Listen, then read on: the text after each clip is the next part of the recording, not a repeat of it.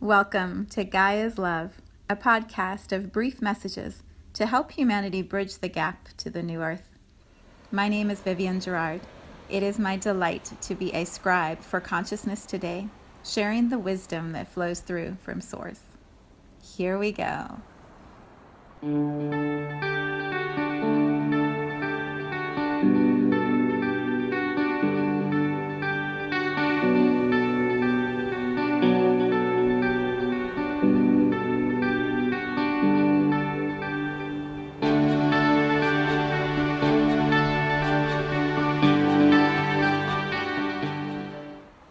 Episode two hundred four.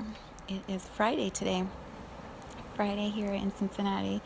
It's a little cloudy. I think maybe the sun is going to come out later. I'm not quite sure, but it was a little drizzly earlier. I went for a run and I was so proud of myself because I did much more running than I did walking this time. And when I was wrapping up the run, I was just pondering this idea of, you know, how we are always improving. And sometimes we don't realize how much we've been improving because we're still frustrated about where we aren't yet. And so in the past, I've been able to run thirty minutes very easily and not be winded and feel strong and powerful. And that hasn't been the case this spring. And what I have been evaluating and judging myself against is what I used to be capable of. And today I just had this realization of, oh, I'm doing really well. Like, I am getting better and better at this all the time. And I keep showing up and I keep doing it and it keeps improving. And so I'm going to focus on the improvement instead of the I'm not where I want to be yet. So I feel like that applies to so many things. Diet is definitely another one as we move into summer and swimsuit weather. There definitely are some changes that are being made. I also feel so much better than yesterday. I saged last night and put on Ashana really, really loud on the speakers so that the house was just blasted with this beautiful high vibrational music, and took a big exhale. So I feel really steady and clear and happy. Feels good to be happy again. Those ants yesterday really put me over the edge. And she came home last night and she's like, what? I'm like, I know, the ants. Who would have thought it would be ants that would make me lose my mind? Yeah, it's so funny.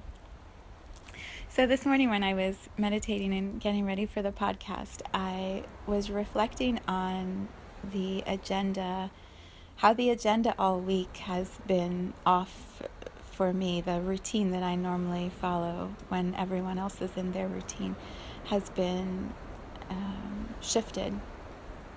And um, and so I was just, I was just uh, exploring. I was exploring these ideas. So the title that I have for today is Waiting on Others, and and there's a few different perspectives about it, so we'll kind of see where we go. When I was thinking about how yesterday flowed, the realization that I had today was that, you know, when we have repairs made to our homes or we are um, having a service done, and the service technician who is going to be helping us operates by windows of time. I'm sure many have had the same experience. You're told that you have a window of time, so yesterday it was from eight to noon.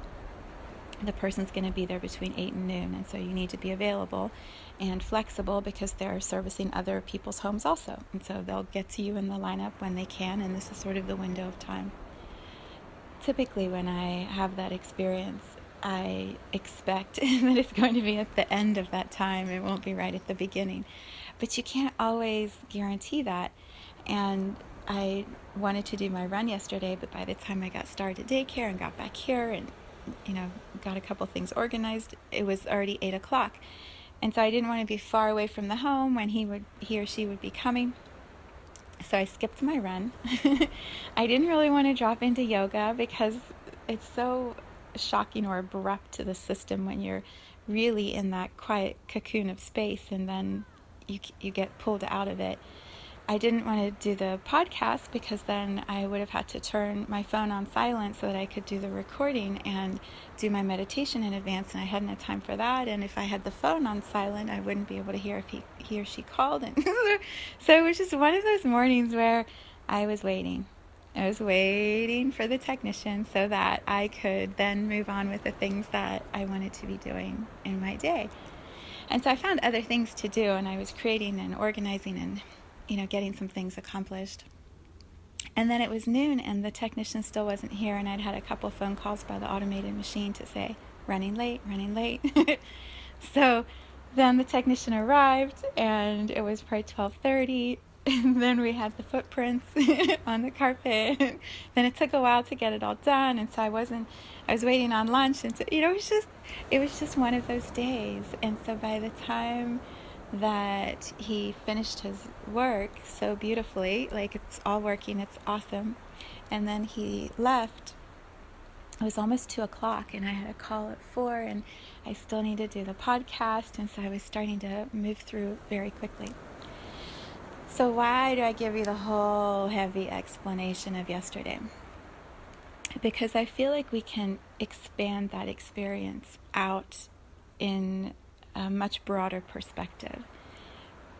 The one experience of yesterday in a five or six hour window, if we expand that out to a year, a few years, perhaps an entire lifetime, I believe many of us, myself included, are waiting on others to um, give us the, the permission or to show up to be our partners or to be our collaborators so that we can then do the things we want to do. And so we put off doing the things that we really want to do until that person or perfect situation arrives, until the other priorities are taken care of. We put everything else on hold and we wait. And what happens is what I experienced yesterday. The frustration starts to build, the impatience, the um, disappointment in our own priorities not being other people's priorities, or our own creative flow being stopped or slowed down because we're waiting on others to show up for their gifts, their experiences, their co-creations.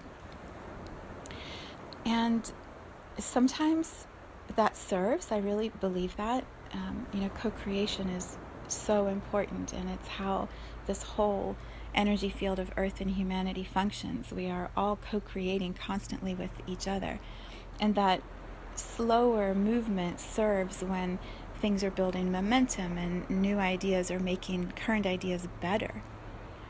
But at an individual level, that's really more what I'm focusing on. At an individual level, when we are feeling the call or the the creative impetus or movement wanting to go, impetus, isn't that a great word? My friend used that last week. I was like, I love that word. When we're feeling that creative impetus moving through us, and and we have to stop it or hold it back, or we believe that it doesn't have space to be shared until someone is there to share with, or someone is there to have that experience with us, we slow down our growth, we slow down our our manifestation of who we came here to be. And so I believe there's a way to to have both, to be able to flow our own energy in ways that are natural and follow that flow and follow that rhythm and movement and creative, you know, um, alignment. And in doing that, in trusting our own flow, have space or room for others to find their way to meet us in that flow. Instead of us waiting on them, we create the movement, the momentum, and then others can find us and join in and bring their co-creative energy to what we're already starting. And then it suddenly becomes this wave of expansive energy. And, you know, for some of us, like, we're at the center of that wave because we're so clear. We're so clear on what it is that we're creating and where we're going and what it's going to feel like. And that clarity and that movement and that flow going through us, it brings people in. It, it creates these graceful, easy entries for people around us to just join in and then find their space within that flow, their part of the co-creation. In comparison, if we're sitting back here, stuck, waiting, getting impatient, frustrated, waiting on another call, waiting on another call, nothing ever happens, you can feel the difference. It's like, instead of this flow of water moving forward and, and inviting others to come and be in that experience with us. So the examples that were coming to mind when I was thinking about this earlier, you know, I, I've heard so many stories, especially when I worked in the financial industry. I've heard so many stories of people who waited to retire, and then as soon as they retired and wanted to start traveling, they had a heart attack, or there was an illness or cancer. And so their, their thing they had been waiting for all their lives, they never experienced it because they had put it off, put it off, put it off until there was the right time or the right circumstance. Um, another example would be people who are waiting for the perfect partner. You know, they want to travel the world, or they want to uh, start a business, or they want to buy a home, or right now even they want to have a child. So many of these experiences, you can begin the process. You can plan your trip to Paris and go by yourself, or go on a tour, or have a friend go with you, and create the momentum towards the way you would experience Paris if it was with your beloved, beloved soulmate. But go, create, experience it, and then the momentum starts to build, and there's this flow for the beloved to show up at some point, and then you go to Paris. Maybe you get to go to Paris twice. Paris isn't top on my list, but for some people, Paris is, is high up there. Mine would probably be Santorini, Greece, but, you know, I'm not picky. Oh, that's funny. And then, you know, another example would be like what I mentioned earlier with running. I could wait until I felt like my body was really strong and healthy, and I could be home occasionally lifting weights or trying to do some jogging or stretching, and then when I feel like my body's ready, I'll go out and I'll start running. Or I could just start, and I walk and I run, and I walk more than I run, and then I walk a little bit less, and I run a little bit more, and then eventually I'm running. It's it's a, a beginning. Perhaps that's a better a better vibration for this, this feeling that I'm sharing with you. Waiting on others, when it's at the expense of holding ourselves back from what we know we are here to do or create or experience, or the things that pull at our heart, that doesn't serve anyone. It doesn't serve anyone to hold ourselves back from that. And so just begin. One little something that moves you a little bit closer. One tiny shift or change or commitment that opens up the flow, and then the flow carries you. The momentum carries you forward. The commitment to allowing energy to move through you, it creates more energy, and that's contagious. Flowing high vibrational energy, that's really contagious, and people like being around that. So you simply open it up. So that's the invitation for this weekend, is uh, whatever ideas came to mind as you were listening, the, the thing that lit you up when you thought of it or heard me say it, start towards that. Don't wait. Don't wait on others. Like, begin. Yeah, and then maybe share your beginning over in the Soulshine Tribe, and we can all cheer each other on. All right, have a beautiful weekend, my friends.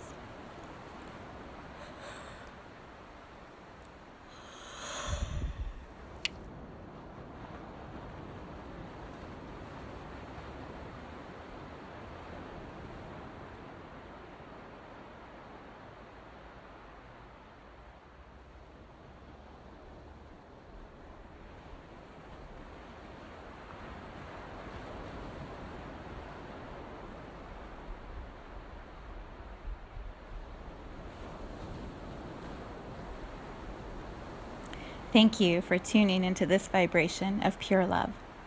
I invite you to join me in aligning with the optimal health of your mind, body, spirit in the virtual community of Viv's Energy Gym. You can learn more at my soul journey dot com. Let's take this message of Gaia's love out into all of our relationships and communities today. So much love from my heart to yours.